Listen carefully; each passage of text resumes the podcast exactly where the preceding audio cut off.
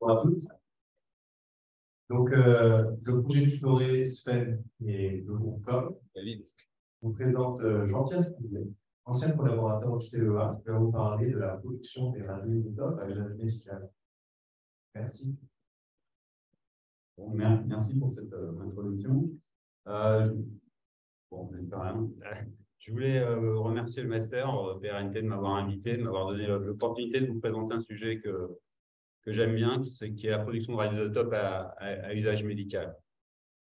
Euh, donc, je vais faire cette présentation.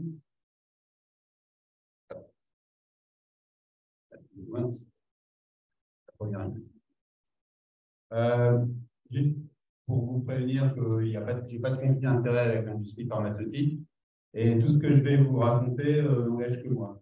J'ai certaines euh, salariés de ma propre entreprise, donc euh, ces planches ne, ne m'engager que moi. Euh, je vais essayer de, de vous décrire euh, ce sujet. Bon, j'ai un plan, je vais, vous parler de quelques notions, ça me semble important de, de, de vous, euh, de préciser quelques points dont je vais parler assez souvent pendant cette, euh, conférence. Et puis euh, ensuite, euh, je un point important, je vais vous présenter à quoi je faire, les radioisotopes à l'âge médical. Un autre point important, je mettre l'accent sur les chaînes d'approvisionnement. Vous verrez que c'est des produits particuliers, donc les chaînes d'approvisionnement sont importantes. C'est souvent des micro-chaînes d'approvisionnement. Vous m'entendrez parler de chaînes d'approvisionnement de supply chain, souvent pendant cette présentation. Après, on viendra dans le cœur du sujet qui est euh, la production. Euh, et donc, je ne parlerai pas uniquement de la production par réacteur, mais aussi par accélérateur. Euh, en lien avec la production, je vais un focus sur les enjeux de santé publique de cette production. Et puis, là, vous serez bien mort. je vous mettrai une petite touche sur d'autres enjeux et d'autres considérations que j'ai envie de partager avec vous. On conclura ça rapidement. Euh, donc, quelques notions. Euh, c'est quoi un isotope? Alors, euh, juste pour vous rappeler, hein, les isotopes, ce sont des, des, atomes qui ont même d'électrons et de protons, mais qui ont un nombre différent de neutrons. Euh, donc, en fait, ça, ça va leur permettre finalement d'avoir, quand on parle de différents isotopes d'un élément, euh, ils ont euh, les mêmes propriétés chimiques, mais des propriétés physiques différentes ça fait, tout ça, ça va être euh, évidemment au cœur euh, de, la, de la production de, des isotopes et des radioisotopes. Donc un radioisotope, c'est simplement un isotope qui est un peu euh, instable. Et quand il cherche à, retourner à l'état stable, eh bien, il, émet, une particule, et cette particule, eh bien, euh, cette particule, qui nous intéresse pour le diagnostic de thérapie, par exemple. Là, je vous ai mis un schéma pour. Vous voyez, les isotopes, il y en a un paquet, les isotopes, il y en un paquet. Euh, vous avez le nombre de protons, le, nombre de protons et le nombre de neutrons. Tout ce qui est en noir, ce sont les isotopes stables. Et tous, toutes les autres couleurs, ce sont les radioisotopes. Donc, vous voyez, euh, un isotope instable, euh, par exemple, dans les zones orange, hein, va avoir tendance à retrouver un niveau noir et donc va émettre les, euh, les particules, c'est des quotidiens, hein, ils remontent euh, sur la, stabilité noire et les autres particules. Vous voyez, hein, il y a un paquet. Évidemment, aujourd'hui, on va tout traiter. On va en parler, on va faire un focus sur 3-4 euh, de ces 3-4 règles. Euh, D'autres notions, un point important, activité spécifique. Activité, l'unité, c'est Becquerel, et spécifique, c'est en fait quel est le nombre de becquerel que l'on a par gramme de produit? Donc, en fait, euh, c'est fondamental. Entre guillemets, c'est la qualité, la qualité du produit. Euh, soit vous avez 1000 becquerel par gramme, soit vous avez euh, 1 gigabecquerel par gramme. vous voyez que les, ordres de grandeur, les enjeux sont, sont importants. Bien vous rappeler quelque chose aussi, euh, c'est la période radioactive. Donc, la période radioactive, c'est la, quantité nécessaire pour que euh, finalement la quantité d'atomes euh, du radioisotope soit diminue par deux. Alors là aussi, on est euh, dans des domaines qui peuvent être très très larges. Hein. on peut aller de quelques dizaines, voire une centaine de livres pour le fleur 18, on en parlera pas mal, fleur 18. quelques dizaines d'heures pour le Windows 99, iode, iode c'est quelques jours. Et puis vous connaissez certainement l'uranium, hein, l'uranium 238, 4 milliards d'années, 4,5 milliards d'années, et 235, 700 millions d'années. Euh, d'approvisionnement, c'est un thème important. Elles sont toutes particulières parce qu'en fait, euh, on, produit, on produit un radioisotope et dès qu'on a fini de produire, on commence à le faire. Donc, c'est important euh, d'avoir une supply chain qui soit efficace. Et c'est vrai pour chaque radioisotope. Donc, c'est très spécifique pour chaque radioisotope et chaque médicament radiopharmaceutique lié euh, à l'isotope. Euh, dernière notion, et après je ne essayer plus avec ça, euh, section efficace. Finalement, la section efficace, c'est euh, la probabilité qu'une réaction nucléaire ait lieu. Hein. C'est la probabilité d'une interaction entre une particule et. Voilà. Bon, L'unité, peut-être un peu barbare, c'est le barn. vous voyez, c'est assez petit, hein, puissance moins 24 cm2. Euh, vous m'entendrez aussi parler de ça et vous verrez qu'il y a aussi des ordres de grandeur intéressants à avoir en tête. Donc, euh, maintenant, je viens à l'utilisation dans le domaine euh, médical. dans le domaine médical, la première utilisation qu'on va avoir, c'est in vivo, c'est-à-dire c'est dans le dans, dans le patient. Donc là, on va avoir des médicaments radiopharmaceutiques et ça va être à des fins thérapeutiques, pardon, à des fins diagnostiques voire aussi à des fins euh, thérapeutiques, et y compris les soins palliatifs. Vous avez des, traitements à base de radioisotopes qui vont vous permettre de diminuer la, douleur, notamment euh, au niveau du, squelette ou des articulations. Donc, dans ce cas-là, on a un médicament radiopharmaceutique. Donc, qu'est-ce que c'est un, médicament radiopharmaceutique? C'est finalement euh, d'abord des molécules chimiques ou biologiques, donc le vecteur, et c'est là qu'est toute la science euh, de la pharmacie, de la biologie, de, la science médicale. Et puis on colle, on colle à ce vecteur un traceur radioactif. Ce traceur radioactif, il est soit issu d'accélérateurs, dans ce cas-là, un cyclotron, soit issu de réacteurs. Ça peut être un réacteur comme un réacteur expérimental ou un réacteur de l'électricité, par exemple. Donc, l'alliance du traceur radioactif et du vecteur permet d'avoir ce radiopharmaceutique, ce, ce médicament radiopharmaceutique. Il est injecté euh, dans le patient. Euh, au niveau thérapeutique, il s'agit en fait, euh, il s'agit à faire en fait d'avoir une image du fonctionnement d'un organe, une image d'un fonctionnement du corps. Ce n'est pas des belles images comme l'IRM ou, ou, scanners 3D, vont faire une photo, par exemple, de la densité du, corps. Dans on va chercher à voir comment fonctionne euh, un organe, comment fonctionne cœur, euh, comment fonctionne un rein. Euh, dernier, autre, autre possibilité, évidemment, c'est la thérapie. donc là, on va aller injecter dans le patient ce médicament radiopharmaceutique. Généralement, le vecteur est bien choisi pour viser, euh, viser une, des cellules bien spécifiques. Et ce vecteur il va amener la radioactivité dans la cellule et potentiellement soigner la cellule. Voire la tuer si vous voulez, par exemple, cancéreuse. Euh, autre possibilité, là c'est un peu l'inverse. Euh, in vitro, en fait, on fait une biopsie, on sort des cellules du corps et on est en culture. Et pour suivre, suivre l'évolution de cette culture, eh ben, on va injecter un radioisotope. Par exemple, on va injecter iode 5 et puis derrière, ça permet de faire des, faire des euh, dernière, euh, dernière utilisation que je propose, c'est euh, irradiation. Donc là, on a des sources scellées. On va avoir une, petite capsule dans laquelle il va y avoir un radioisotope, par exemple, un radioisotope plutôt énergétique en gamma ou basse fréquence. Et puis, on va irradier euh, soit un, soit un patient qui sa tumeur. Donc là, c'est ce qu'on appelle la radiothérapie. Elle va être externe c'est-à-dire qu'on va essayer de focaliser sur la tumeur euh, les rayonnements de façon à tuer euh, la tumeur. Ça peut être aussi, euh, on va utiliser ça euh, pour stériliser les équipements. Euh, vous verrez, je vais vous présenter des, des applications dans, dans domaine. donc, si j'avance sur l'aspect diagnostic, j'ai déjà parlé d'imagerie fonctionnelle et d'imagerie moléculaire. Donc, le, plus important radioisotope utilisé euh, dans ce domaine-là, c'est le technescope 99 des NASA qui sert à ce qu'on appelle euh, à faire des scintigraphies. Donc là, vous avez une machine, euh, on trouve dans les, hôpitaux en France, environ 200 services de médecine nucléaire dans lesquels on trouve ces machines-là. Ça va permettre de faire euh, environ euh, 40 millions d'examens par an dans le monde et euh, globalement plus d'un million en France. Euh, voilà le type d'examen que l'on peut faire. Euh, vous avez par exemple, vous détectez par exemple un protégal âge, vous voyez, qui ont des PSA qui, peuvent vous aider. J'ai un examen PSA qui monte. Est-ce que je vais avoir, est-ce que je vais avoir un cancer, est-ce que j'ai un cancer de la prostate? Oui, non.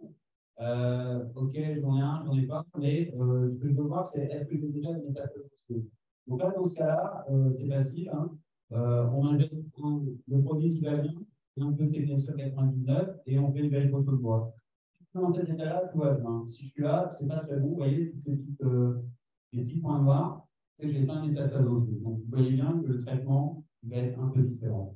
Ça, c'est 200 000 examens en France.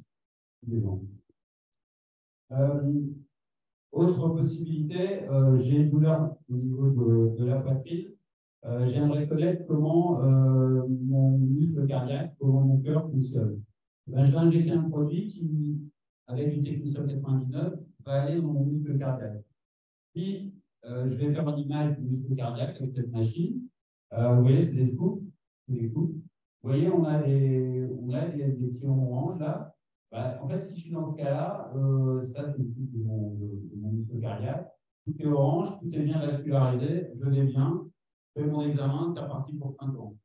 Euh, par contre, euh, si j'ai un, une petite faiblesse en termes de vascularisation dans le muscle cardiaque, euh, bah là, euh, je participe en coronographie et j'ai droit à un stent. Pareil, 200 000 examens en France tous les ans. Ok, donc là, vous avez compris, euh, technicium, a diagnostic. Euh, en fait, le technicium, il est, il est super sympa parce qu'il a une chimie très favorable à l'obtention euh, de médicaments radiopharmaceutiques. Donc, on a finalement, pour tous les organes du corps, euh, on peut allier euh, le technicium avec différentes molécules et aller vérifier le fonctionnement des différents organes qui nous intéressent. Il est super sympa en termes de détection parce qu'il émet une seule énergie en gamma à, 140 keV.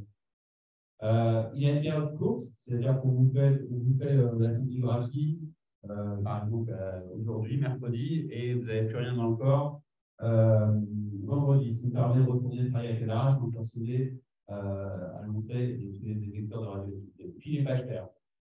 ça coûte euh, dans les top pas cher, les examens, c'est de l'ordre de 300 euros remboursés par la Sécu. Euh, un élément important. Excusez-moi. Donc là, maintenant, je vais venir à la thérapie. Euh, la thérapie, c'est toujours la même chose. On est avec euh, un radioisotope. Et dans ce cas-là, ça c'est un, extrait d'un article du Figaro de 2017. Donc, dans ce cas-là, euh, on a un peptide. Vous voyez, radioisotope peptide, ça un radiopharmaceutique. Hop, on injecte dans le volume. Et qu'est-ce qu'il va faire ce, ce médicament radiopharmaceutique, il va, parce que le peptide est bien choisi, il va aller positionner dans la cellule cancéreuse et pas dans la cellule normale. Donc là, c'est quand même super. On va positionner dans la cellule actuelle le médicament et pas à côté. Donc, pas de débit à côté, une débit dose mortelle pour la cellule cancéreuse, là où il faut. Pour moi, c'est assez important et extraordinaire. Donc, on peut faire ça avec euh, différents radioisotopes. Ion 131, on fait déjà ça avec Theory. Et puis là, il y a pas mal de développement euh, sur, euh, sur le lutetium 177. Et puis on pourrait faire ça aussi avec euh, des isotopes euh, qui émettent des rayons alpha. Dans ce cas-là, c'est des, des bêta pour les isotopes 77. Donc là, les résultats, en fait, ça a été finalement le début de la, la naissance de cette euh, nouvelle, nouvelle technique ça, c'est des examens, vous voyez, donc étude NETER, c'est NETER, c'est sur des tumeurs neuroendocrines. Qu'est-ce qu'on voit? Ben, On voit que les patients euh, traités avec d'anciens médicaments, euh, finalement, euh, au bout de 25 mois, euh, malheureusement, 90% c'est parce que c'est mort, c'est la vie pour tout vivant. Et bien, maintenant, avec, avec ce, traitement, euh, ce traitement-là, qui est le l'Itatera, euh, on voit que 60% des gens euh, à 25 mois euh, ne sont pas morts. Donc, on a euh, vraiment euh, un gap important, un peu donc, du coup, ça a lancé le développement de quelque chose qui vous avez un truc à vous rappeler aujourd'hui, radiothérapie interne autorisée. Trois mots, c'est peut-être un peu compliqué, mais c'est super, super, clair. Thérapie, vous avez compris, radio, il y a un isotope, c'est interne, c'est dans le bonhomme, et c'est vectorisé par la bonne molécule. Donc ça, c'est euh, vraiment quelque chose qui est important dans les développements de euh, en ce moment. Euh, un exemple, euh, on passe un autre exemple. Donc, ça va être une UTC 77, et là, je reviens sur la prostate. Vous voyez, j'ai des PSA un peu élevés, 400 nanogrammes par millilitre. Le fin de diagnostic, on est en décembre 2014, on est partout. Donc, on décide de faire le, un traitement, donc c'est également les mêmes PSA. Là, j'avais fait du gallium 108, c'est pour un diagnostic. Là, je mets 6 gigabecquerels de lutetium 117 avec la bonne, le bon vecteur, PSMA 117. Je fais cette première dose, et puis, ben, finalement, deux mois après, je reviens à l'hôpital. Et euh, alors, ce qui est intéressant, c'est que je peux faire aussi euh, diagnostic. Et donc, je vois, euh, je vois, je vois l'hôpital que finalement, euh, les petits points noirs, hein, les métastases, commencent à disparaître. Donc, ça donne euh, l'équipe médicale décide de faire une autre injection, 6, 6 gigabecquerels de lithium 117, et ça partit. Et je reviens deux mois après, ben, euh, j'ai plus rien. En plus, les PSA, vous avez vu, bien diminué. Donc ça, en, avril, euh, en avril 2015, euh, dernière dose, et en juin 2015, eh ben, je suis guéri. Voilà, un mesure technicien 99. Donc ça, ça c'est super important. C'est la première fois qu'on sauvait des gens euh, avec des métastases osseuses euh, liées à, au cancer de la prostate par cette, euh, cette procédure. Donc, tout ça, ça s'est développé et depuis fin, fin, fin d'année, l'autorisation mise sur le marché, le médicament, c'est plus du Ensuite, euh, bah, il n'y a pas que la prostate hein, dans la vie, a aussi le cerveau. Euh, donc, euh, vous voyez qu'il y a des développements. Donc là, je vous ai donné un exemple récent, une boîte allemande euh, qui, a développé, qui a développé le bon et euh, qui commence à euh, aller injecter euh, finalement ce, médicament radiopharmaceutique en, en phase 1, d'accord, euh, pour voir si on va pouvoir traiter des tumeurs. Donc dans ce cas-là, c'est des bioblastos. Euh, vous voyez bien que vu que c'est à l'intérieur du cerveau, c'est difficilement euh, opérable. Donc, si on peut faire ça avec de la radiothérapie d'autorité, c'est vraiment super. Euh, donc, ça, ça se lance euh, et bon, ça va prendre quelques années. On n'est pas dans la dynamique des vaccins ARN du Covid. Ça, va prendre un an, ça risque de prendre cinq ans, mais bon, voilà, on avance. Les chiffres clés sur les glioblastos, hein, c'est pas trois personnes dans l'année. 1% des tumeurs cérébrales, c'est 3500 cas, 3500 cas par an euh, en 2018 en France, et puis bah, on meurt presque tous les coups. Euh, donc, euh, c'est un, un, concept qui peut Bon, juste une cartographie de tout ce qu'on peut, euh, tout ce qu'on peut faire avec les radioisotopes, les médicaments radiopharmaceutiques. Diagnostic, thérapie, euh, ça vous l'aurez dans les transparents. Euh, ce qui en jaune, c'est ce qu'on peut produire par les réacteurs.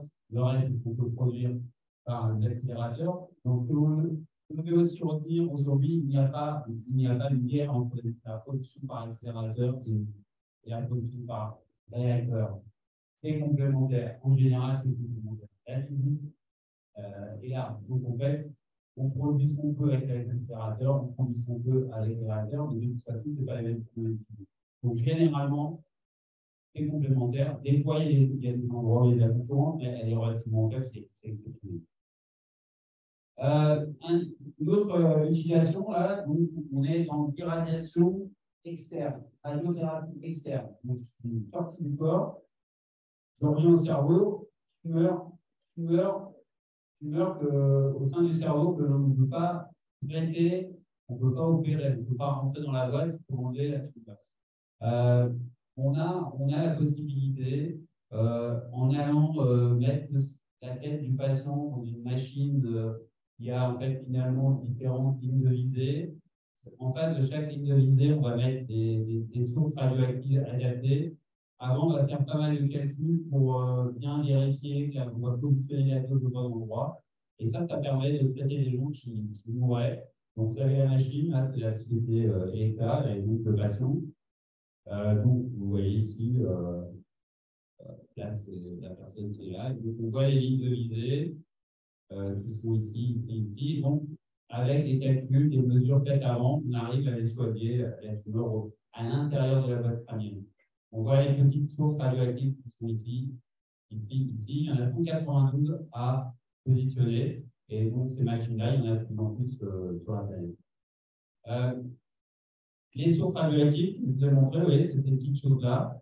Euh, cette petite boîte est ici. À l'intérieur de cette petite boîte, on met ces petits conteneurs on met ces petits conteneurs. Et à l'intérieur de ces petits conteneurs, on met ces toutes petites pastilles. Et c'est des pastilles qu'en fait, on va produire dans les réacteurs. On va en fait irradier du cobalt 59. Il est dans un bain de neutrons, cobalt 59, il chope un neutron, cobalt 60. On récupère, on récupère les petites billes et ensuite on les met dans ces boîtes. Et ensuite, ça sert euh, pour cette application. Euh, une chose importante aussi, euh, l'utilisation des rayonnements, notamment en gamma, pour stériliser.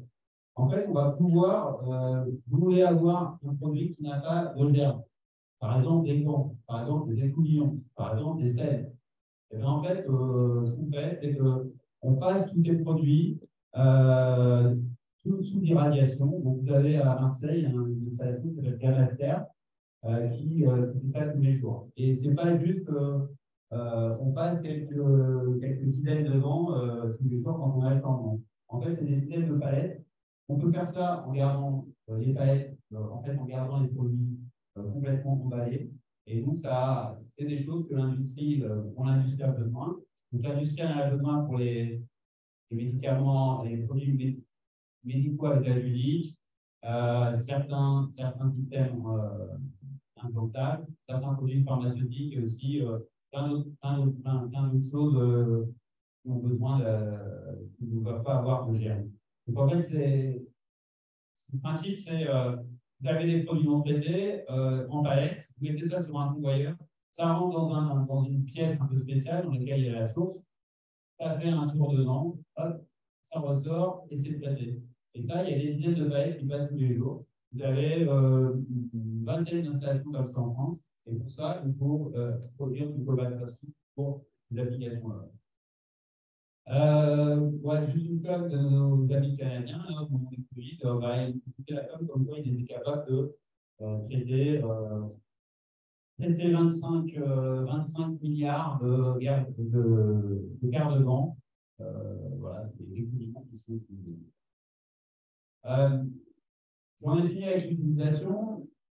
Je vous présente là euh, un schéma qui va peut-être vous sembler un peu compliqué, mais euh, je pas mal en parler aussi. J'ai dit qu'il avait pas mal de chaînes d'approvisionnement.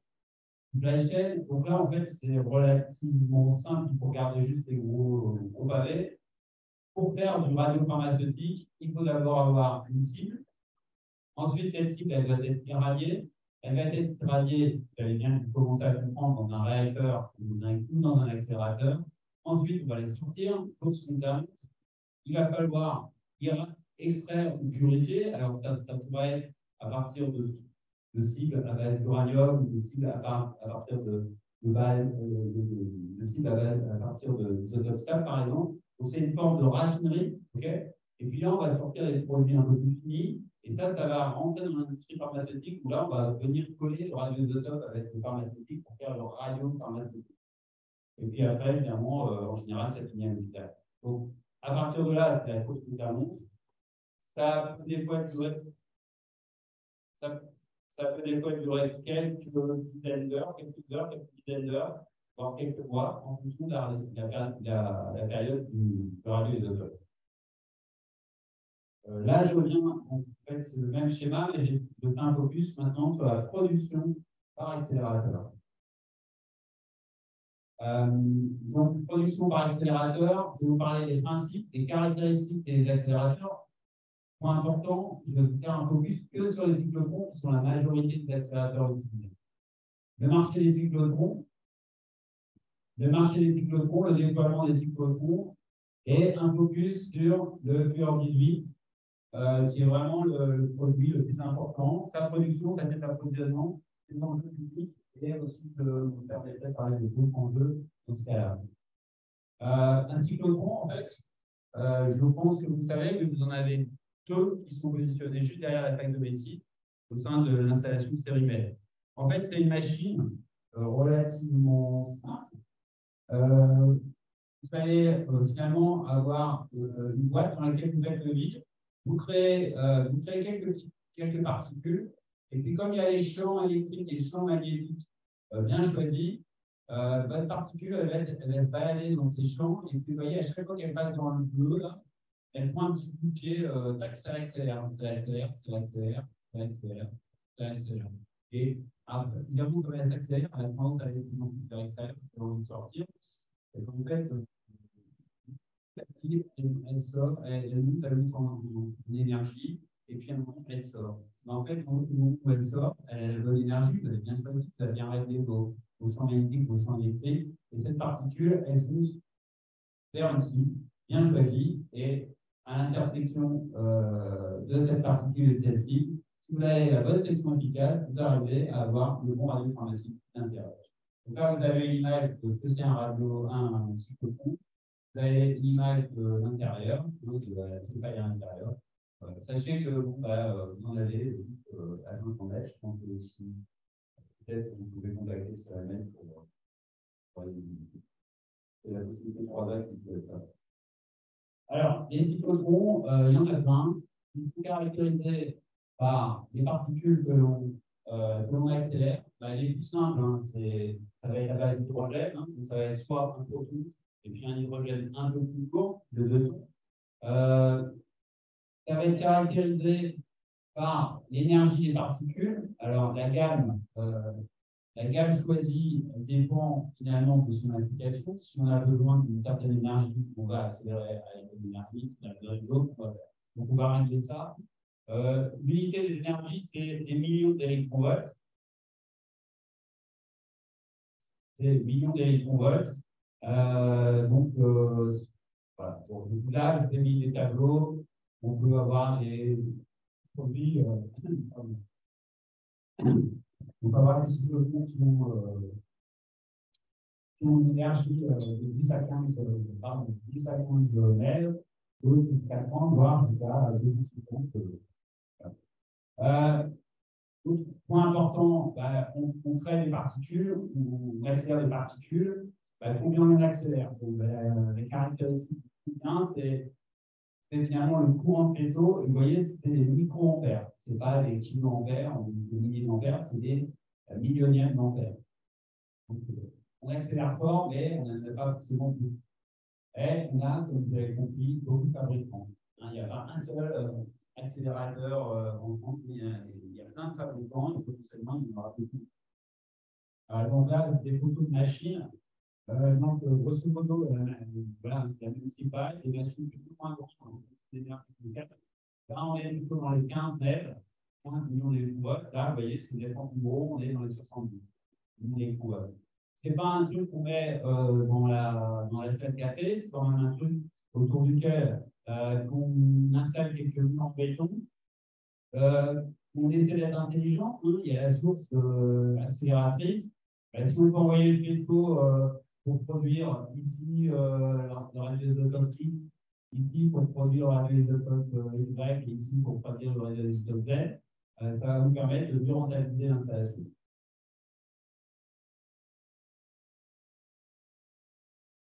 Donc, une installation avec un, un même tonneau, hein, euh, des cycles de concentre avec pas mal de béton et puis des lignes euh, qui vous amener aussi des lignes euh, peuvent être variablement différentes. Euh, le marché, euh, le marché du cyclotron médical, je vous ai dit, il y en a pas mal hein, sur la planète aujourd'hui. Euh, IEA récente, il y en a 1300. Donc c'est assez commun.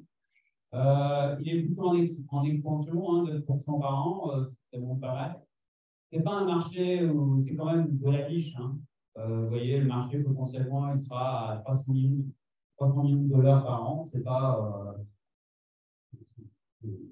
Euh, c'est hein, c'est pas ça. Hein. Okay. c'est des niches.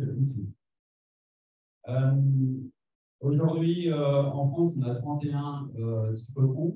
Marseille, euh, vous en avez donc les deux dont j'ai parlé à Cérémède. et puis vous en avez un, Curium, qui est, je crois, vers Saint-Jérôme. voilà, vous voyez, vous avez une répartition assez homogène des cyclotrons. Vous en avez certains qui sont production pure, d'autres chers. Donc en fait, celui, le deuxième de Cérémède est aussi pas cher. Euh, voilà. Et euh, la grande majorité des cyclotrons installés en France, ils sont installés pour, fabriquer, pour produire du fluorine. Il va certainement, si je me rappelle bien, me permettre de vous parler du fluorine. Euh, alors, le cœur 18, c'est celui dont je vous parler pour. Il va servir en fait à ce qu'on appelle la tomographie par à émission de Donc en fait, on a injecté le, médicament, radio, euh, radiopharmaceutique euh, au sein du, patient avec le bon vecteur. Il va se positionner dans ce cas-là dans le cerveau. Et en fait, le cœur 18, euh, il va s'aligner, euh, il va mettre un véhicule qui va s'aligner avec le, un, électron du milieu, mais à vraiment dans une courte distance. On, parle de, de 0,6 mm, vous voyez, c'est relativement court. Euh, en fait, quand il passe cette annihilation, euh, euh, en fait, cette annihilation va produire l'émission de deux photons de même énergie en sens inverse. Ça va vous permettre, en fait, vous émettez deux particules en sens inverse, ben, en fait, quand vous en une, vous mettez en route une, horloge et vous attendez exactement dans le même, dans le, à 180 degrés. Quand elle arrive, vous la détectez. Le temps de transit va vous permettre de savoir d'où elle est Donc, ça va, ça va vous permettre de, vraiment d'avoir une très bonne résolution spatiale sur l'endroit où vous avez positionné euh, votre médicament à l'informatique. Voilà. Euh, donc, ça, c'est, euh, ça marche en base euh, dans, les hôpitaux, dans les services de médecine nucléaire. Euh, Question efficace. Alors, il y a deux façons de produire le, le cœur 18. Je vais vous parler que de sa première. En fait, c'est relativement simple. Vous prenez, vous prenez un isotopstat de l'oxygène, isotopstat 18 de l'oxygène. Hein, l'oxygène, c'est 7. Et il y a un isotopstat qui est 18. Vous l'envoyez sur un proton de, 15, de quelques, on va dire, de 10 mètres, et vous allez pouvoir produire, euh, vous allez pouvoir produire du euh, Alors, je vais déjà donner la réponse, mais ça marche bien euh, avec des, des, particules qui. Ah, on a le deuxième.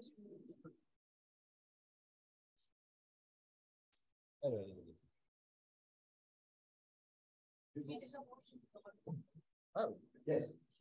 Euh, donc, donc ça, ça marche bien, mais ça va marcher euh, à la bonne énergie. vous voyez que si on est en dessous de 2 mètres, on ne produira rien. Là, c'est ma. Là, c'est la section efficace. Donc, si on est dans ce domaine ici, là, on va avoir une chance d'avoir on va avoir une chance d'avoir une fleur. Si on a des particules très énergétiques, eh ben, on n'aura pas beaucoup de chance d'en avoir. Donc, donc euh, c'est ce que je racontais. Le bon cyclotron, la bonne énergie, pour taper, taper sur la cible. Euh, Enjeux de santé publique que je vous présente là sont des données de la Société française de médecine nucléaire 2021. Vous voyez, en fait, c'est le nombre d'examens en France, euh, donc en tomographie, mission positron.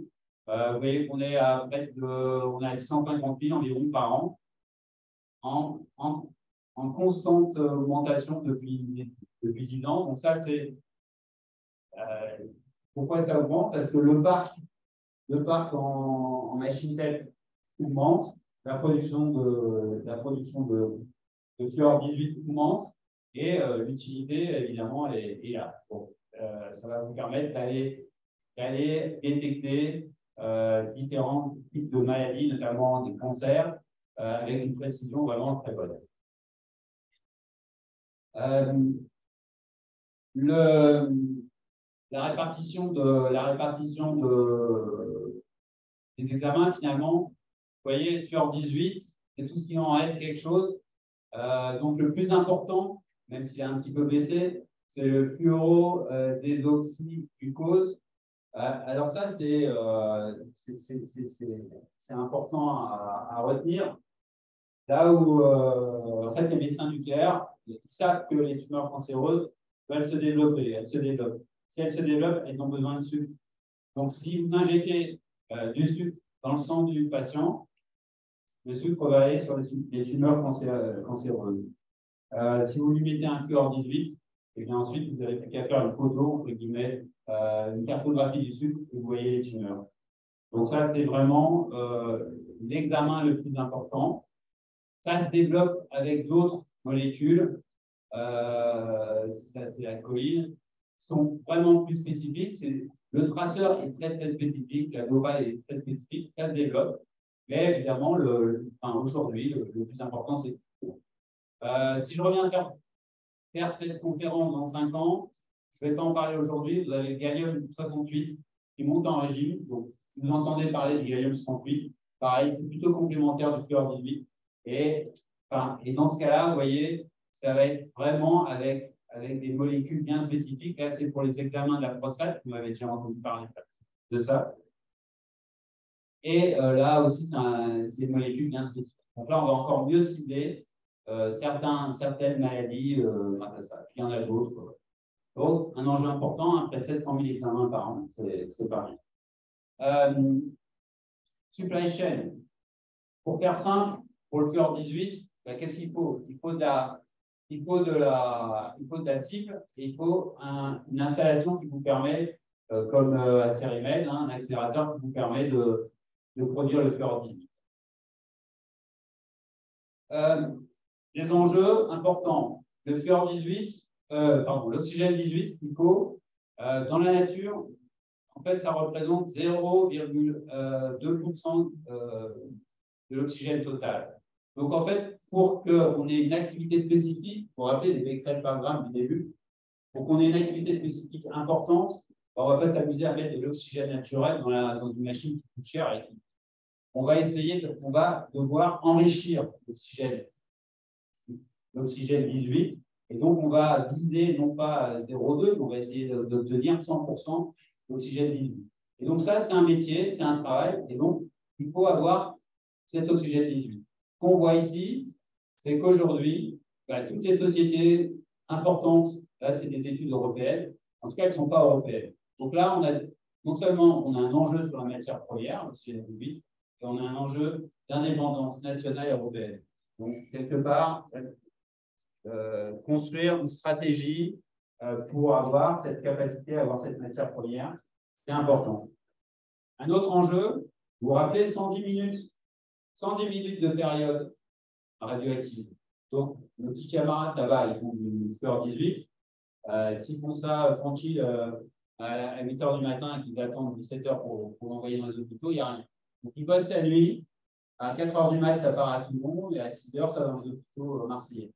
Et c'est comme ça que nous Donc, importance de la supply chain. Production, on ne peut pas faire de stock. Production quotidienne et supply chain dédiée.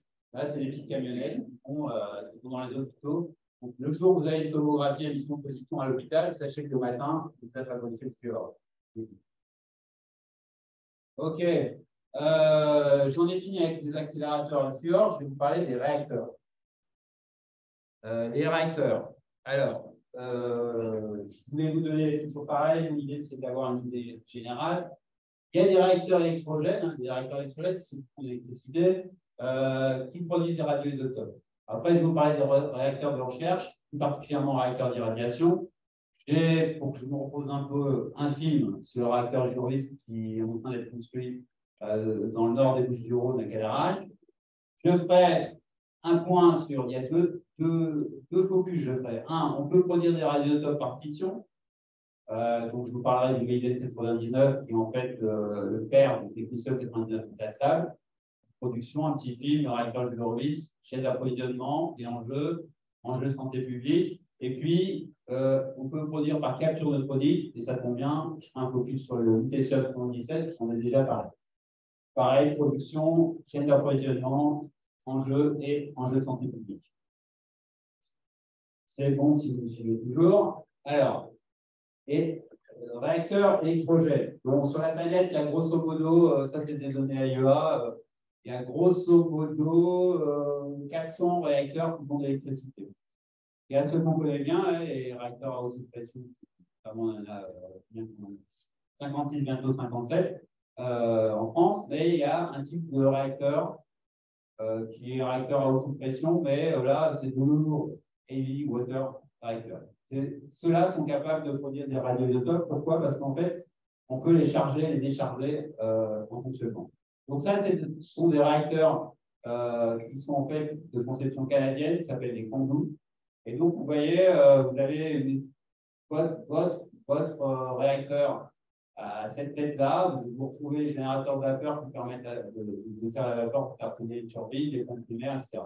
Mais ce truc-là, là, c'est cette boîte-là, en fait, vous pouvez charger décharger le combustible en fonctionnement. Donc, ça veut dire que vous allez pouvoir mettre des cibles pendant qu'ils fonctionnent, les faire cuire un certain temps, les retirer et partir dans la d'approvisionnement dont je vous ai déjà parlé. Euh, donc, vous avez l'image de ce que ça représente. Hein, c'est des grosses, des grosses bécanes. Hein, donc là, euh, c'est une photo des différents canaux et le volume qui est là. Et donc, c'est finalement dans ces différents trous euh, on, peut, on peut charger euh, du combustible. Ces combustibles, c'est des espèces de fagots. Et si ces fagots, on remplace l'uranium par du cobalt, du cobalt 59, cobalt 59, euh, nuage de neutrons, hein, il n'y a pas de neutrons, cobalt 60. Après quelques mois, pour sortir, à, le fagot, et vous avez du cobalt 60, cobalt 60 pour, euh, je vais parler d'utilisation, irradiation, etc. etc. Euh, là, vous avez des images dans, les, dans, une, dans un réacteur euh, canadien de ce qu'on des machines assez importantes hein, et le bonhomme. Ça, c'est ce qui permet de retirer le, le fagot. Et puis, une fois que c'est retiré, euh, vous mettez ça dans l'eau. et là, vous voyez, ça crache hein, si, vous avez été chez un Et ça, ça va vous permettre ça permettre ensuite d'être mis dans un conteneur. Et le conteneur va aller dans une autre usine, il va aller faire le cobalt et faire les sources scellées que peut-être vous avez déjà rencontrées dans votre expérience professionnelle. Voilà.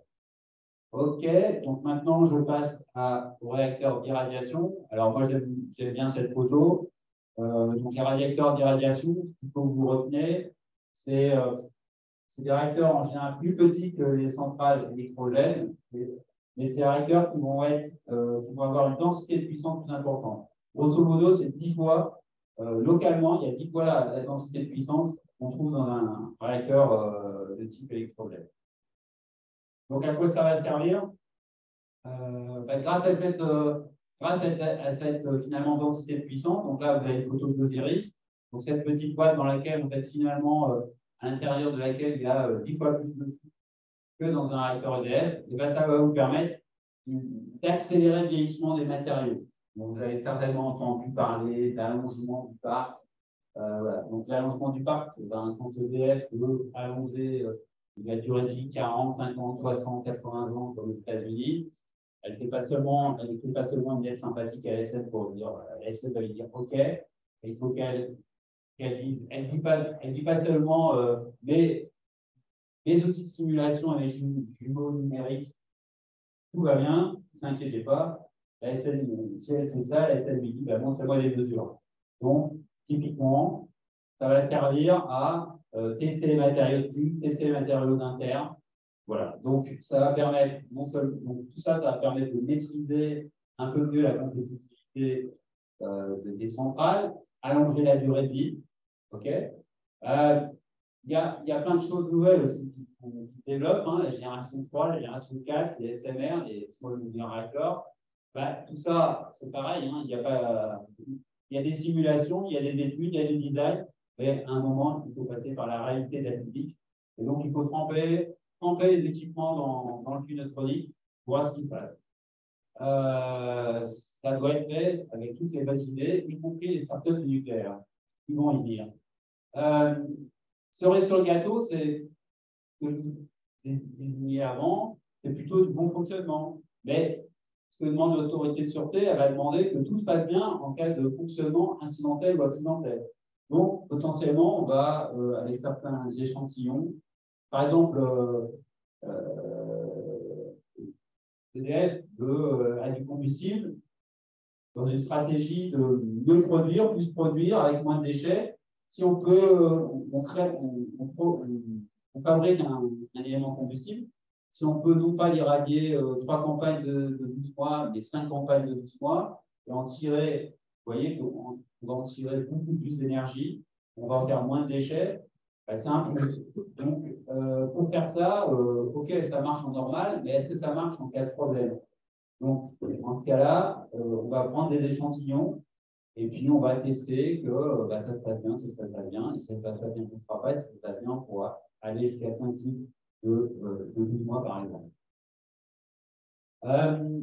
donc, ces réacteurs d'irradiation, en fait, ils ont deux, deux principes Soit vraiment, c'est au fond d'une piscine, donc l'eau, ça protège, avec un accès super direct. Hein, vous voyez que là, en fait, les opérateurs ils peuvent venir mettre leurs échantillons facilement dans le cœur. Il n'y a pas de problème. Donc ça, c'est le réacteur Osiris. On des photos ici. Et puis, euh, dans ce cas-là, en fait, comme c'est ouvert, ben, il n'y a pas d'effet de pressurisation de l'eau.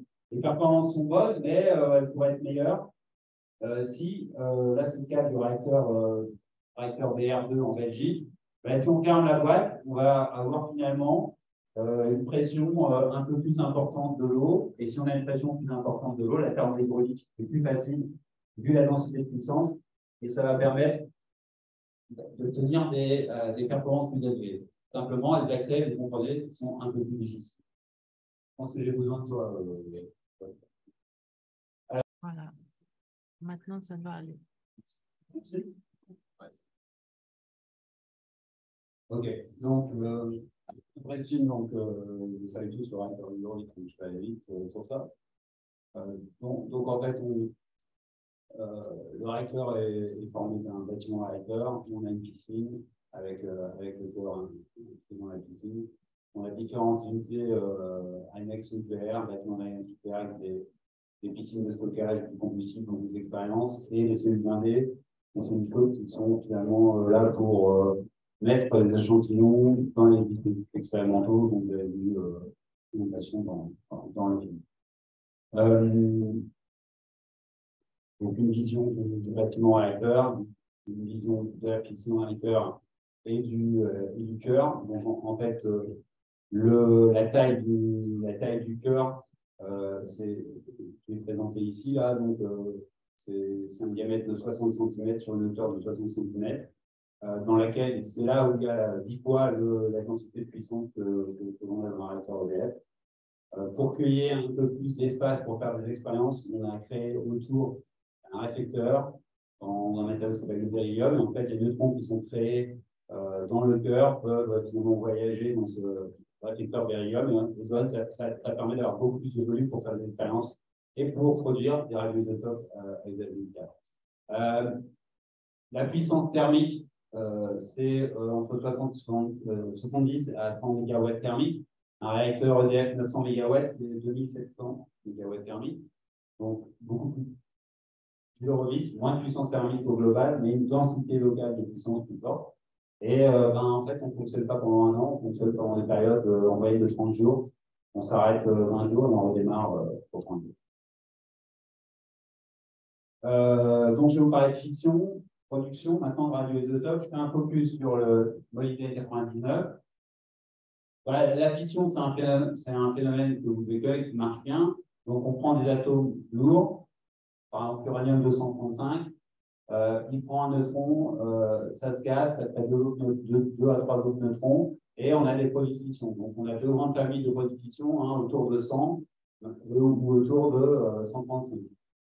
donc, vous voyez qu'on a toute une gamme, toute une gamme de radios d'isotopes qui sont créés, de radioisotopes. Donc, dans le cas qui nous intéresse, par exemple, le 99, bah, on voit qu'on est plutôt par là, on va dire. Euh, on a grosso modo, pour 100 missions, on a 6 à 7% de millionnaires qui sont faits. Euh, donc, section efficace, super importante. Hein, euh, avec le fluor, on était dans les 1000 barnes. Là, on est dans les centaines de barnes. Donc, c'est une, c'est une réaction très probable. Et notamment si l'énergie, l'énergie des neutrons est bien appelée, si c'est l'énergie des neutrons, Là, c'est ce qu'on appelle le domaine thermique des, neutrons. donc, en fait, on a, euh, on, a une probabilité euh, d'occurrence euh, qui, est très importante. C'est pour ça que ces neutrons thermiques, quand, ils se baladent sous l'eau. C'est les neutrons qui sont créés plutôt dans une énergie de, énergie de mètre. Quand ils sont dans l'eau, ils vont rapidement dans la zone thermique et donc avec beaucoup de probabilité de donc, le modèle de fiction, euh, vous avez compris, euh, section efficace, 10%. Donc, bah, on fait fiction d'uranium 235. Et puis, en fait, on ne fait pas vraiment du molybdène 99, mais assez rapidement, ça devient du molybdène 99. Et dans, dans 87% des cas, ça donne du technicien 99 métasal, celui-là qui est utilisé pour le diagnostic. Alors, un rappel euh, des possibilités, hein, euh, en complémentarité concurrence. Là, avec un neutron, vous voyez, vous avez possibilité finalement, vous avez une section efficace de l'ordre de 35. On peut faire du, du molybdène, voire du technétium avec d'autres, avec euh, des photons ou avec des protons par accélérateur, mais euh, la probabilité, elle est grosso modo 200 fois inférieure. On peut en faire. Euh, localement, il y a des pays comme le Canada, par exemple, qui ont choisi de faire ça avec des accélérateurs pour des raisons X ou Y, mais ils produisent potentiellement 200 fois moins euh, de, de modèles pour Il y a des avantages et des inconvénients pour chaque pays. Euh, pour ce qui est de la fiction, donc en fait, euh, on va irradier des cibles. Alors, j'en ai amené une. En fait, vous voyez, ça c'est une cible. Grosso modo, il y, a, il y a 4 grammes de produits intéressants. C'est irradié pendant 7 jours dans un réacteur et ça produit du Monitor 99 et du Technicien 99 pour environ 5000 patients. Donc, ce petit truc peut, permettre de diagnostiquer 5000 patients. Donc, c'est ce qui montre la, finalement la puissance de, la fission, malgré certains, euh, certains inconvénients de concept. Le film, je vais le passer parce que je suis déjà à la bourre. On pourra passer euh, peut-être au moment des questions si vous voulez faire. Donc là, je vous présente euh, ce qu'on faisait à Saclay. Donc là, la cible, elle n'est pas plate, euh, mais elle, est cylindrique. Donc là, vous voyez, euh, un opérateur a positionné la, la cible sur euh, cette brochette, là. Vous la voyez là, la cible. ensuite, les opérateurs pouvaient la mettre au fond du réacteur, voilà, pendant, excusez-moi, pendant 6-7 jours. Et ensuite, et ensuite, après 6-7 jours, vous voyez la même brochette avec ici, on voit les trois cibles. Donc, on voit les cibles ont encore l'effet Charikov.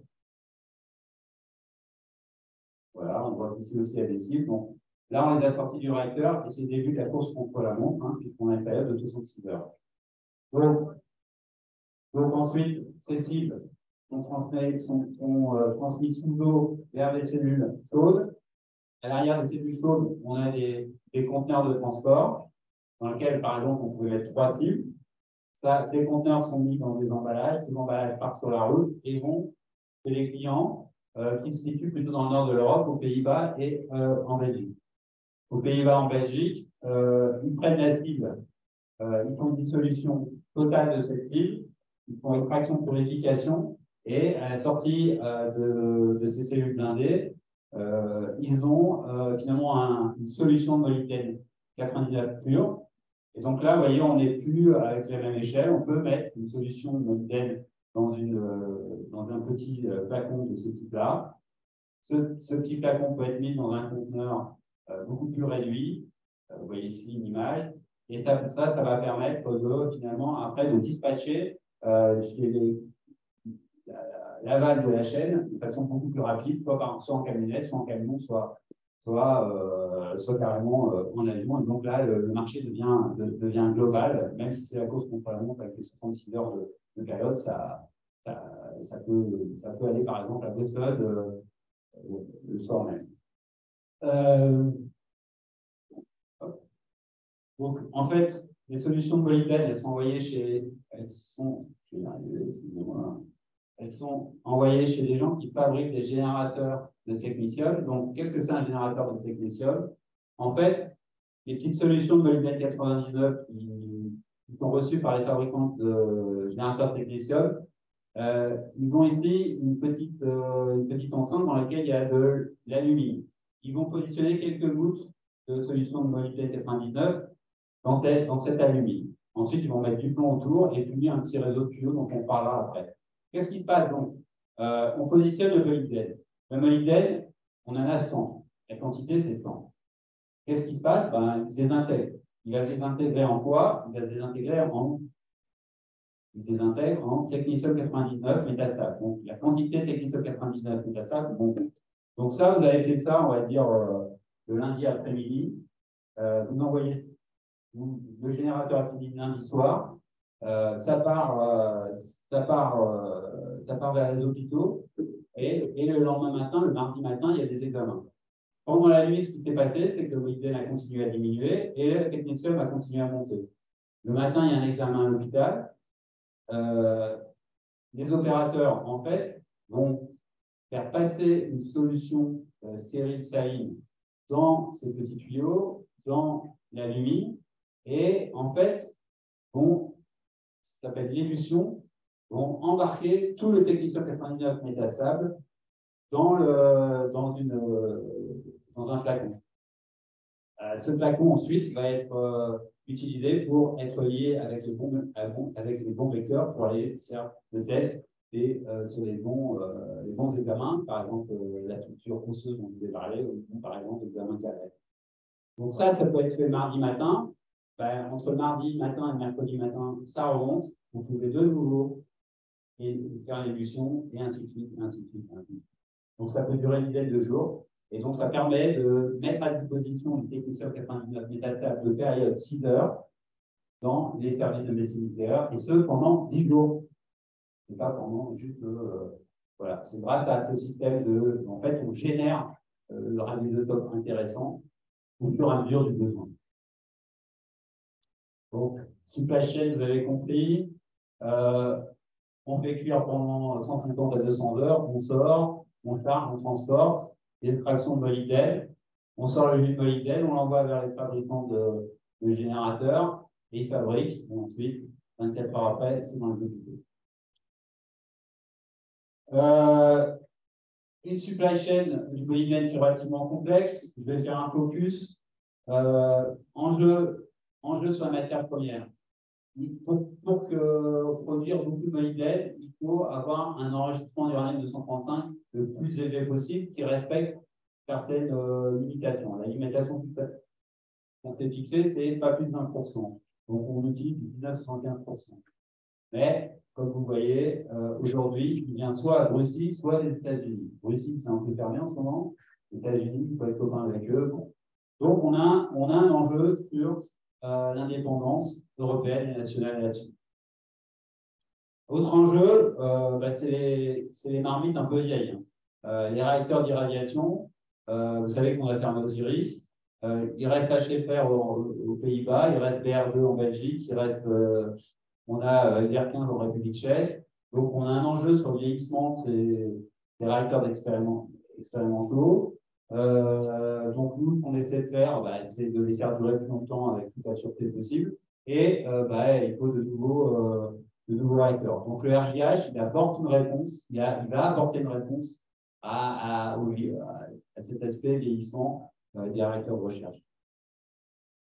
Les enjeux en santé publique, c'est, ben, en fait, grosso modo, c'est un million de personnes qui a une scintigraphie technicium 99 métastable par an en France. Donc là, c'est relativement stable. On n'est pas dans la progression qu'on avait pour la tête, on est relativement stable. Il y a eu le petit Covid là, mais c'est reparti. Donc c'est utile, c'est pas, euh, c'est stable. Voilà, bon, je viens à la capture neutronique. Donc la capture neutronique, c'est encore plus simple que la, la, fission. C'est vous prenez un isotope N, vous trempez dans un jus, dans un nuage de neutrons, il attrape un neutron, ça fait N-1, N plus 1. Si c'est celui que vous voulez, ben, qu'il faut. Donc euh, là, vous en avez des centaines, vous pouvez en faire des centaines en fonction des données nucléaires de base, des sections efficaces, du flux neutronique, etc., etc. Donc, par exemple, sur l'RGH, on pourra en faire euh, dans différentes, euh, différentes positions. On pourra en faire dans le cœur, on pourra en faire en périphérie du cœur, dans, différents, euh, différents emplacements. Donc, on pourra produire euh, ces isotopes-là. Donc, j'ai fait, fait le focus sur le TSE 77 bien, mais on pourra produire aussi du cobalt 60, par exemple, et puis plein d'autres cibles. Qu'est-ce qu'on a comme cible? En fait, les cibles sont beaucoup plus donc, toutes réduites. C'est souvent des cibles à base de poudre ou de, de, métal. Donc là, on voit euh, finalement une ampoule en quartz dans laquelle il y a euh, une poudre d'oxyde euh, par exemple du 77 voyez, c'est tout petit. Là, on voit le, les collègues canadiens qui ont la cible euh, qui va être irradiée. Donc, en fait, même principe. Hein. Euh, vous voyez, la, la, pardon, la, l'ampoule en quartz, dans ce cas-là, ce n'est pas de la poudre, mais c'est un bout métal. Hein, donc, c'est, très réduit.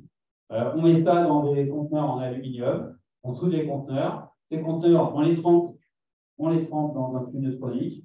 Au bout d'une certaine durée des radiations adaptées, euh, on les ressort et euh, ça part dans un canal sous l'eau, comme je vous ai montré là. Ça finit dans une cellule blindée. Donc on va arriver, là, on va arriver le système. vous voyez ici, ça, qui a été irradié. Donc là, on va dans la cellule. Alors c'est jaune parce qu'il y a des verres au plomb. Euh, on voit le bras manipulateur, on sort le, système d'irradiation. Euh, c'est positionné sur une table. On extrait, on, extrait le conteneur aluminium dont je vous ai parlé, et à la fin, euh, on a la petite et à la fin, on a la petite ampoule du début. Donc, suite à, donc ça, c'est un métier important. Il y a les télémanipulateurs, opérateur télémanipulateurs, c'est vraiment un métier d'artisan euh, L'ampoule, eh ben, ensuite, on la met dans un conteneur de transport. Là, vous voyez, on est dans des conteneurs de transport à taille humaine, hein, on n'est plus dans les trucs à 5 tonnes. Euh, on positionne ça, et puis là, ça part euh, vers le laboratoire, vers le client, instruction de qualification, ou directement vers l'hôpital. Moi, j'ai bien aimé, parce que dans ce cas-là, c'est que les des top 117, et nos collègues allemands, lui, la, la délicatesse d'avoir le bon numéro de matriculation. Voilà, comment on produit l'utetium 77 bah, Toujours pareil, capture de Alors, euh, section efficace, section, section efficace. Donc, en fonction de l'énergie de neutrons, en, fonction de l'énergie des neutrons, euh, on va avoir une probabilité d'apparition euh, de, l'utetium 117. Donc, là, on a, euh, on la façon de se produire, une façon de le produire. On prend du 176, une grosse section efficace de 1000 barres, et on, a du 177 euh, qui a lui une période de 6 euh, jours. Un élément important, dans la nature, du 167, il n'y en a que 2,6%. Donc, même tonneau, même, même, euh, même, même, même enjeu important. La matière première, lutécium naturel, elle est plutôt euh, China, maline, et l'enrichissement, vous avez compris que 2,5, c'est pas beaucoup. Il faut enrichir pour avoir une activité spécifique supérieure. Eh euh, pour l'instant, c'est les Russes. Alors, euh. Et évidemment, les Russes, c'était eux qui faisaient le avant, avant, les, avant la guerre en Ukraine, c'est déjà eux qui faisaient le Donc là, il y, a un, il y a un enjeu sur, euh, sur l'enrichissement, la capacité d'enrichissement, euh, donc soit la matière première et la capacité d'enrichissement du produit. Les réacteurs, c'est un peu la même chose, donc le RGH sera présent. Et puis, un, naval, l'industrie européenne est bien présente avec euh, euh, des, boîtes comme 3A ou euh, une autre façon euh, de faire du, du c'est à partir du, de, enfin, du 77 à partir du 77. je vais passer vite parce que c'est un peu la même, la même dynamique. voilà. Le produit final, finalement, c'est un, un, jus de lutécium 77. Ce jus, c'est souvent du chlorure de lutécium 77. Et c'est ça qui est envoyé dans l'industrie pharmaceutique pour faire le médicament radiothérapeutique d'intérêt.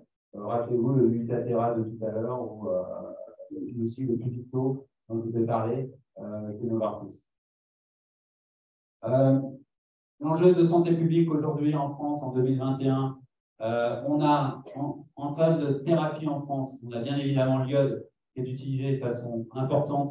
Hein, on a 10 000 patients qui ont des, euh, qui ont des traitements à l'iode euh, 131. Et puis là, on voit apparaître euh, le lutécium 117 euh, pour, deux, pour, deux applications importantes, hein, les, les, les tumeurs neuroendocrines et puis le début de traitement euh, sur la prostate. Ça, c'est 2021, 2022, ça monte. On, note qu'on a aussi euh, l'yttrium 107.10 qui peut servir notamment pour les tumeurs hépatiques. Voilà. Alors, j'en ai fini avec euh, les aspects production. Vraiment, cinq dernières minutes sur autres enjeux de considération. Euh, donc, euh, santé publique, on en a déjà parlé. Vous avez compris que peut-être 2 millions de personnes euh, finalement avaient besoin de, de radioisotopes en France tous les ans. Des enjeux sur l'échelle de l'approvisionnement, matières premières. Moi, j'aimerais parler des outils d'irradiation, de leur viabilité économique, refaire un, un, faire un petit point sur les, la logistique, et puis aussi le, le, les déploiements en milieu hospitalier et la création de filières nationales. Donc, euh, les enjeux liés aux outils d'irradiation. Qu'est-ce qu'on a vu? On a vu que les accélérateurs, entre guillemets, il y en a 1300 dans la, sur la planète, c'est des, des, investissements modestes, c'est porté par les sociétés privées, entre guillemets, ça roule. Euh, on a vu que les accélérateurs électro, euh, pardon, les réacteurs électrogènes, finalement, on avait nos amis canadiens qui étaient super opportunistes. Ils ont une machine qui marche par l'électricité. Ils se sont rendus compte qu'en y mettant euh, des cibles en mettant intelligemment des cibles bien choisies, ils pouvaient servir à la médecine et faire du business. Donc ça roule.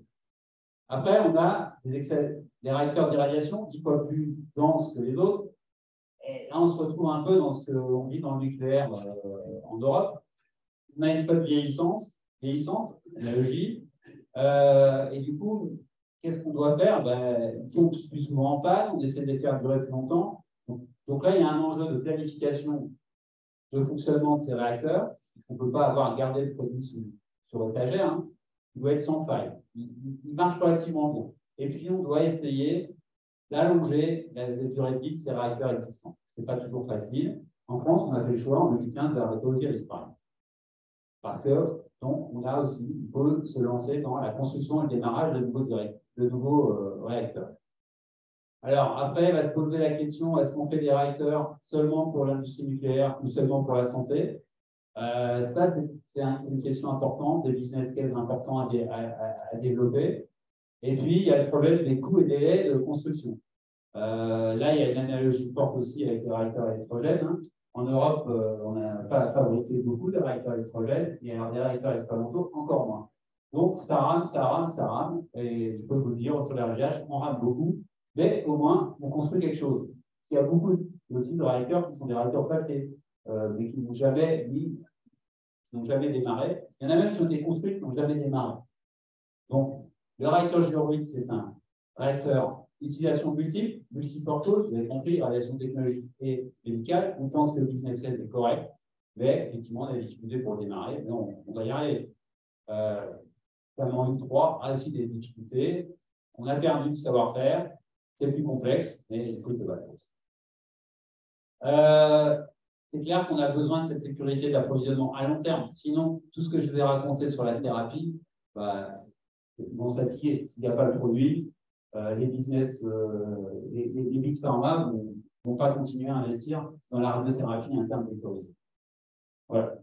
Euh, la viabilité économique de ces outils, ben, c'est toujours un peu la même chose. Les accélérateurs, euh, ben, ça roule. Hein.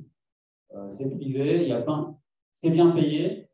Les réacteurs d'irradiation, l'investissement, ben, ça coûte un bras.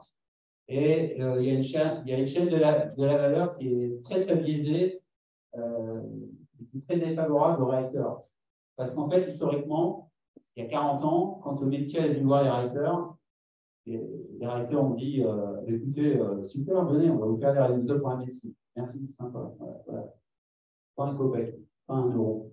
Et bah, la chaîne, la chaîne, la supply chaîne, la chaîne de valeur s'est habituée à ça. Et, et maintenant, on est, bah, du coup, on n'a pas eu, pas assez de revenus pour investir dans de nouveaux réacteurs. Et ce qu'on tente de faire, c'est de mettre en place ce qu'on appelle un full cost recovery en intégrant les investissements. C'est-à-dire que quand on crée un le réacteur Eurovis, et bien quand euh, le monde médical vient, voir le réacteur Eurovis pour produire la radiothérapie médicale, on dit il faudra payer, il faut payer une partie de l'investissement. Euh, là, on a des difficultés de rapport de force avec euh, l'industrie pharmaceutique, hein, c'est clair. Voilà. Il faut savoir qu'il euh, y a quelques années, euh, un réacteur euh, comme le réacteur Osiris récupérait 26 centimes par examen. Voilà. sur des examens qui sont à 300, voire à 1300 euros, voire à 1000 euros. donc on rame, on rame, on rame. Maintenant, il y a, dans la radiothérapie interne vectorisée, il y a des injections qui sont à plus de 10 000 euros. Il est normal, c'est juste que le petit producteur de radioisotopes au début récupère un peu plus que quelques centimes d'euros. Voilà. tout ça, ça doit évidemment être négocié et fait euh, aussi dans le biotope. Il y a, dans le biotope, il y a les contraintes financières des systèmes de santé où euh, euh, l'injection, quand vous avez un traitement de cancer et que vous faites quatre injections à 10 000 euros, ben, c'est un coût. Est-ce que la société peut prendre en charge, etc. Euh, chaîne d'approvisionnement, donc les enjeux sur les transports. Donc vous avez compris qu'il y a plein de connexions entre les différentes boîtes. Bah, ces connexions, aujourd'hui en France, c'est euh, plus de 200 000 transports. Hein, vous avez grosso modo 900 euh, 000 colis, 600 000 transports. Le médical, c'est euh, 28% de ces 600 000. Donc, c'est 200 000 transports. Donc, il y a vraiment un enjeu sur la fluidité de ces transports. En plus, euh, bah, on n'a pas le temps d'attendre. Donc, ça, c'est important que tout le biotope, y compris la, la SN et l'IRSN, soit sensibilisé à, ces enjeux de, transport. Autre, euh, autre enjeu, c'est ben, il faut que le monde médical s'y mette. Euh, il, y a, il y a 10 ans, euh, on pensait à, la radiothérapie interne quand rien n'avait marché. Alors, voilà. Donc, pour ça, il faut éduquer.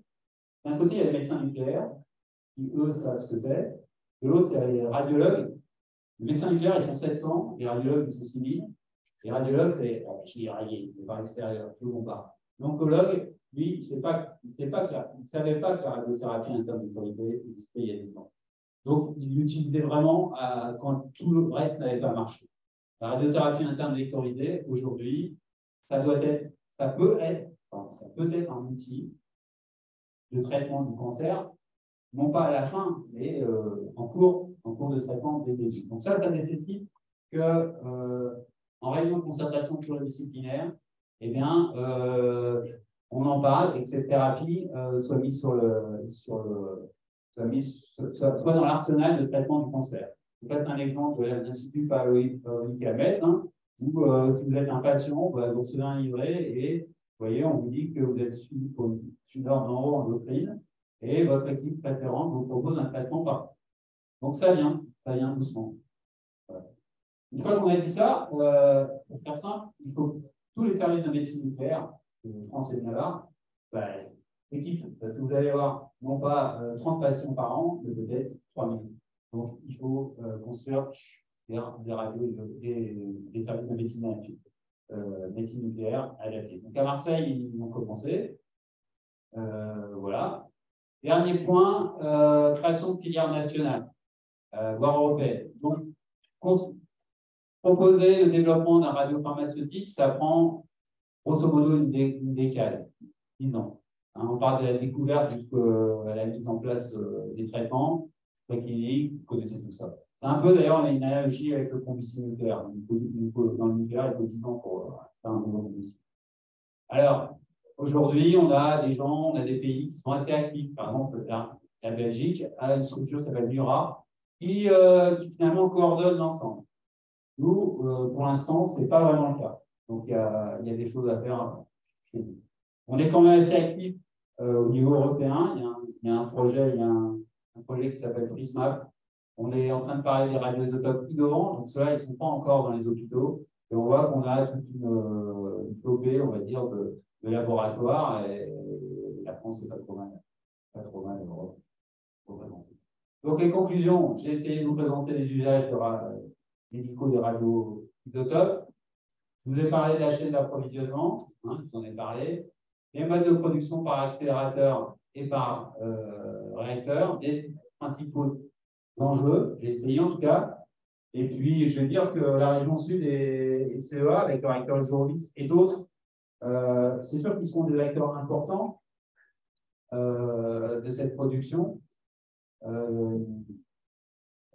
Et la question maintenant, c'est est-ce qu'on va être capable de mettre en place des filières radiopharmaceutiques industrielles maintenant et, euh, et, développement futur? Donc ça, c'est une question que moi, j'essaie de travailler là-dessus, d'avoir des synergies entre différents acteurs pour pouvoir avancer euh, sur ce sujet-là. Bon, merci de votre attention et j'espère qu'il y aura beaucoup de questions.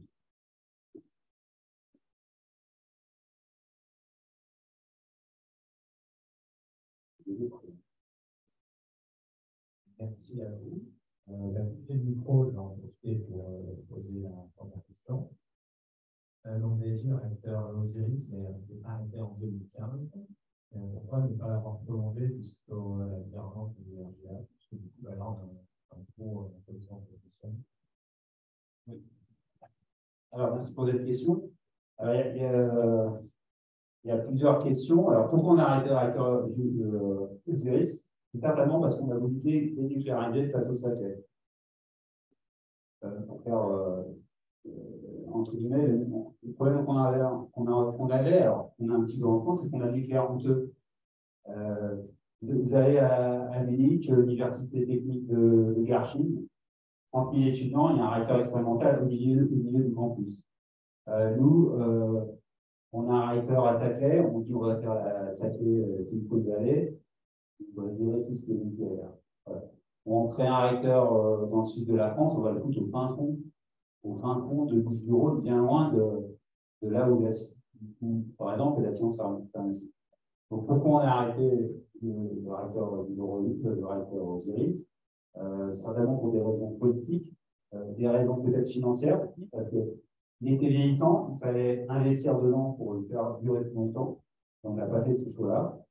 Euh, on avait aussi peut-être trop d'optimisme sur le démarrage du RGH. Voilà. Mais en fait, euh, c'est un peu ce qu'on a connu.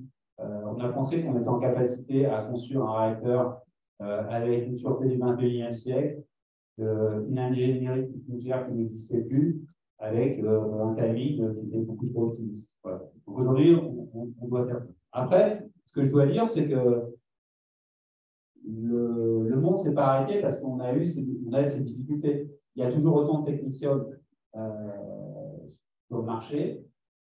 Euh, nos, nos, petits, euh, nos confrères concurrents du passé euh, ont rapidement pris nos parts de marché.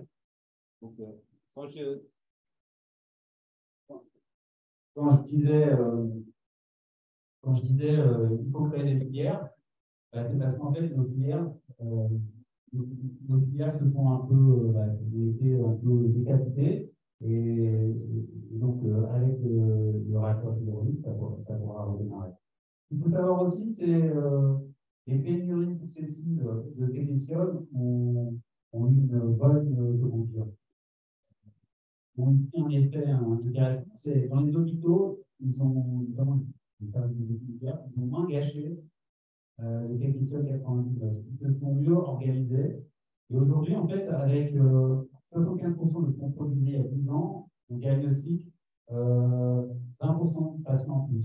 Parce qu'il y a une meilleure, la chain euh, est un peu améliorée, et à l'hôpital, on, on programme les examens euh, enfin, longtemps, voire jusqu'à 22 heures. On l'a technicien. Donc, autant faire euh, 25 patients plutôt qu'en faire deux minutes. Voilà. voilà. On citait les c'est arrangé. Voilà.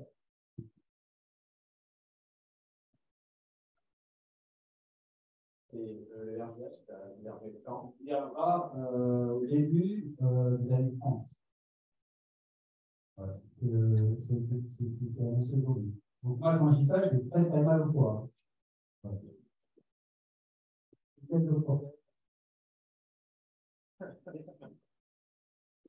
Les chefs de projet pour la production radioisotope sur la village. Donc moi, j'ai fabriqué des équipements pour produire, pour produire les radioisotopes. Et les équipements étaient prêts, le réacteur n'était pas. Donc c'est un peu, un peu dur. Mais, mais, mais je répète, on, on, on, construit cette machine pour 50 ans. C'est une chance en Europe de l'Ouest de construire un réacteur expérimental. Donc, euh, et il n'y a pas comme seul objectif de, voilà, on espère à l'unité. Quelqu'un a une question euh, Dans nos mondial, euh, le combustible utilisé, on est à combien de pourcents de valeur Alors, il sera enrichi à 9,75% au démarrage. Et après, on a aussi la possibilité, pendant un certain temps, d'utiliser du, de, l'uranium enrichi à 27%. Voilà. Il y a des réacteurs expérimentaux, euh, il y a certains réacteurs expérimentaux en Europe qui sont à 93%. Ouais. Donc, la limite, euh, la communauté, il y a quelque chose qui s'appelle le HEU, Height Enriched Uranium, c'est au-dessus de 20%. Low Enriched Uranium, c'est en dessous. Le réacteur LS, c'est moins de 5. Le Low Enriched, c'est en dessous de 20%. Donc, pour être politiquement correct vis-à-vis de certains grands pays euh, notamment les États-Unis, il faut être en dessous de 20. Donc 1975, c'est un peu dessous.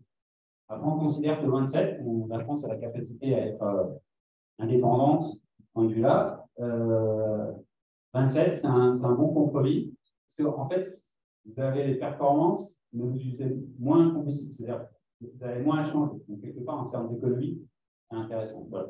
Mais ce n'est pas 93% ou 93%, vous êtes, vous êtes, un peu, vous êtes assez proche de mon militaire.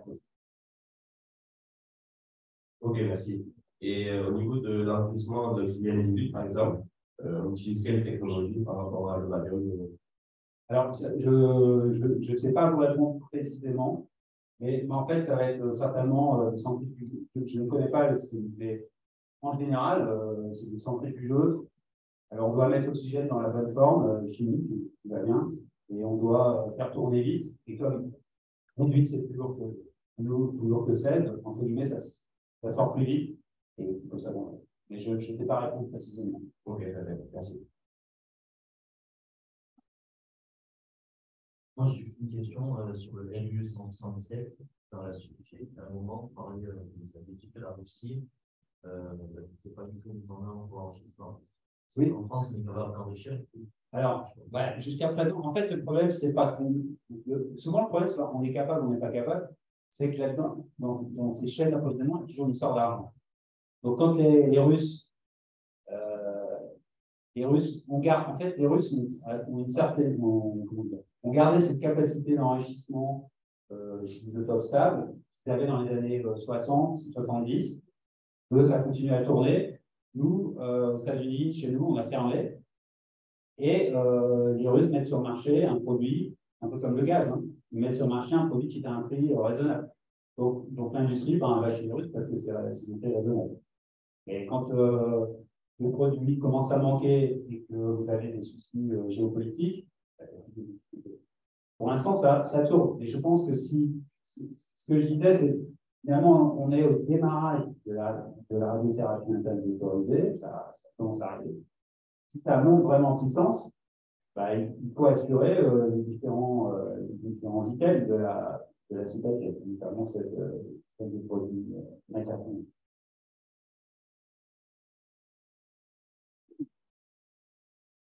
sur le la labellisation ministère, à quoi elle sert En fait, elle sert à, alors, vous avez noté euh, sur le toit, là, il y avait quelques, petits drapeaux. Là. Voilà. Donc, euh, en fait, elle, va servir. Euh, elle, elle, dit, elle dit à la. Donc, cette labellisation XR, euh, c'est une labellisation AIEA, c'est-à-dire l'Agence internationale. Euh, il y a grosso modo 200 pays, hein, c'est l'ONU là-bas. Voilà.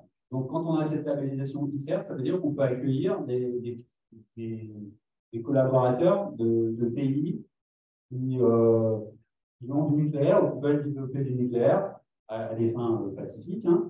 Voilà, donc en fait, on a, euh, c'est-à-dire que on, a, euh, on est identifié à l'IEA, à Vienne, comme étant un laboratoire qui peut, qui accueillir des scientifiques, des collaborateurs de différents pays. Alors, voilà, donc, il y a euh, une dizaine de pays qui sont déjà venus, donc ils viennent en formation, euh, en ce qu'on fait. euh, voilà, on, peut aussi former des opérateurs, certains ont des réacteurs expérimentaux, donc on a des il n'y a pas que le RIH en fait qui nous sert, il y a aussi le BPSR, voilà, et aussi Calori. Et euh, vous avez parlé donc d'accélérateur, donc de. Euh, il y a plein d'autres accélérateurs, des lasers. euh, Alors, un laser, c'est pas un, pas un accélérateur. Hein. C'est la lumière. Donc, euh, il y a, euh, alors, il va y avoir des, des cyclotrons, il va y avoir des, des, des accélérateurs, on va dire linéaires. C'est-à-dire que, de- au lieu de faire tourner une particule, on l'accélère linéairement et on va taper sur une, cible. Euh, après, vous avez euh, au CERN. Alors, au CERN, ils utilisent euh, ils ont, le CERN, vous savez, c'est un, c'est une machine qui fait 27 km de, raid- de circonférence pour accélérer vraiment des énergies. Là, on n'est pas en MEV, on est en, en Tera et en millions de newton-volts, en millions et millions de, de newton-volts, en Tera et newton-volts. Euh, par contre, avant de rentrer dans cette machine, ils ont des, accélérateurs qui sont. Euh, alors, c'est comme si c'était c'est comme si c'était linéaire, mais euh, c'est tellement grand, on fait tourner, on fait tourner euh, à droite. Et quand ils n'utilisent pas le CERN, ils, accélèrent des particules dans ce petit accélérateur pour le CERN et ils tapent sur des sites. Et là, ils vont aller chercher plutôt des choses, des règles des, des radiosotopes très innovants. C'est un peu Prismap, je ne sais pas si vous avez vu à la fin. Euh, ils veulent mettre, en fait, ils défrichent, ils défrichent euh, des nouveaux radioisotopes pour voir si les sections efficaces, euh, deux nucléaires sont bonnes ou pas, et commencer à en produire un peu pour faire des essais cliniques.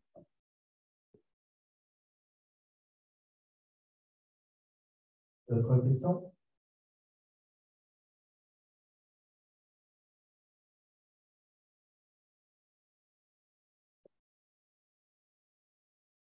Merci. Euh, vous avez fait le distinguo entre les réacteurs et les accélérateurs pour, euh, pour faire. Euh, vous avez montré dans votre classe qu'il fallait 150 à 200 heures de radiation pour avoir un copain 60. Je voulais savoir pour les accélérateurs combien de temps. Alors, euh, 50 à 150 à 200 heures, c'est pas pour Copa 60, c'est pour le Monitor 39, donc j'ai, si vous avez compris ça, je m'en excuse. Euh, voilà. Alors, en fait, l'accélérateur, euh, donc en fait, le, temps d'irradiation va, va souvent dépendre de la, de la période de, de radioisotope euh, vous voulez produire. Si vous avez, euh, prenons, euh, par cœur 18, il y a une période un peu inférieure à 2 heures. Donc, ça n'a aucun sens de, produire une cœur 18 pendant une semaine. Parce que, en le temps que vous allez produire, il va plus croître. Donc, en fait, pour le cœur 18, qui est produit au cérémètre, en cyclotron, euh, 4 à 6 heures, c'est suffisant. Voilà. Vous, vous produisez pendant 2 à 3 fois sa période radioactive. Si vous produisez plus longtemps, vous en avez toujours autant, mais vous allez créer plein d'impuretés, en fait. En fait, D'autres euh, questions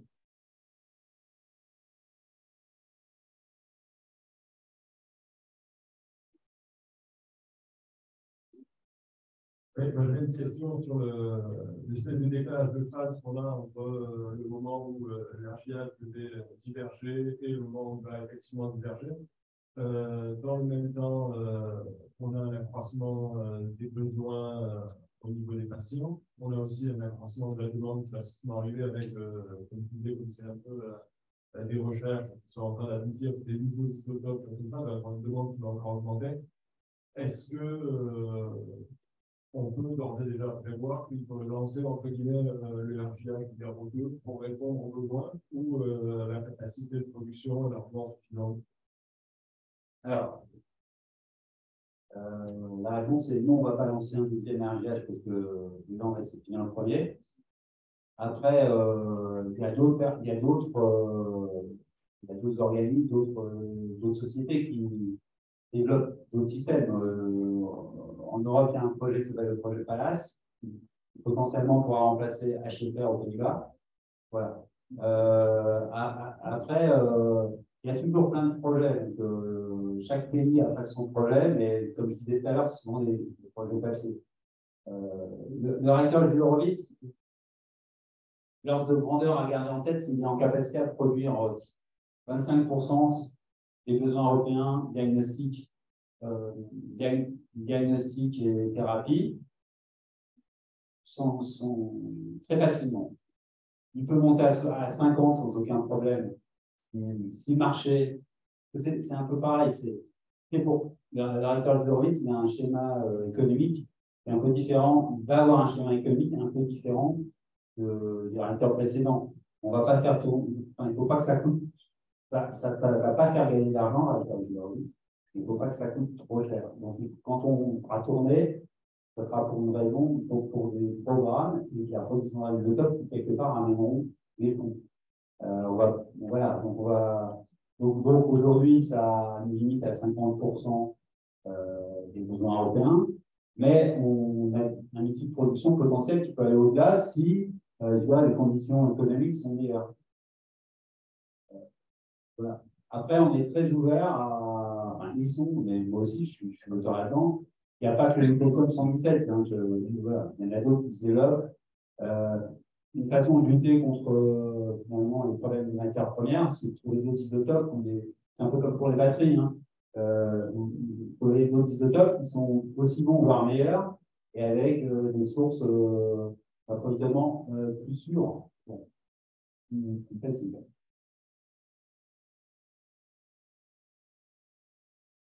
D'autres questions Merci pour votre attention. On rappelle que le 28, on va visiter à la rage. Certains ont la chance de voir le RGA. Bon, merci. Merci de votre euh, invitation. Hein. Merci de vous organiser. Bon courage et puis, plaisir de vous rencontrer.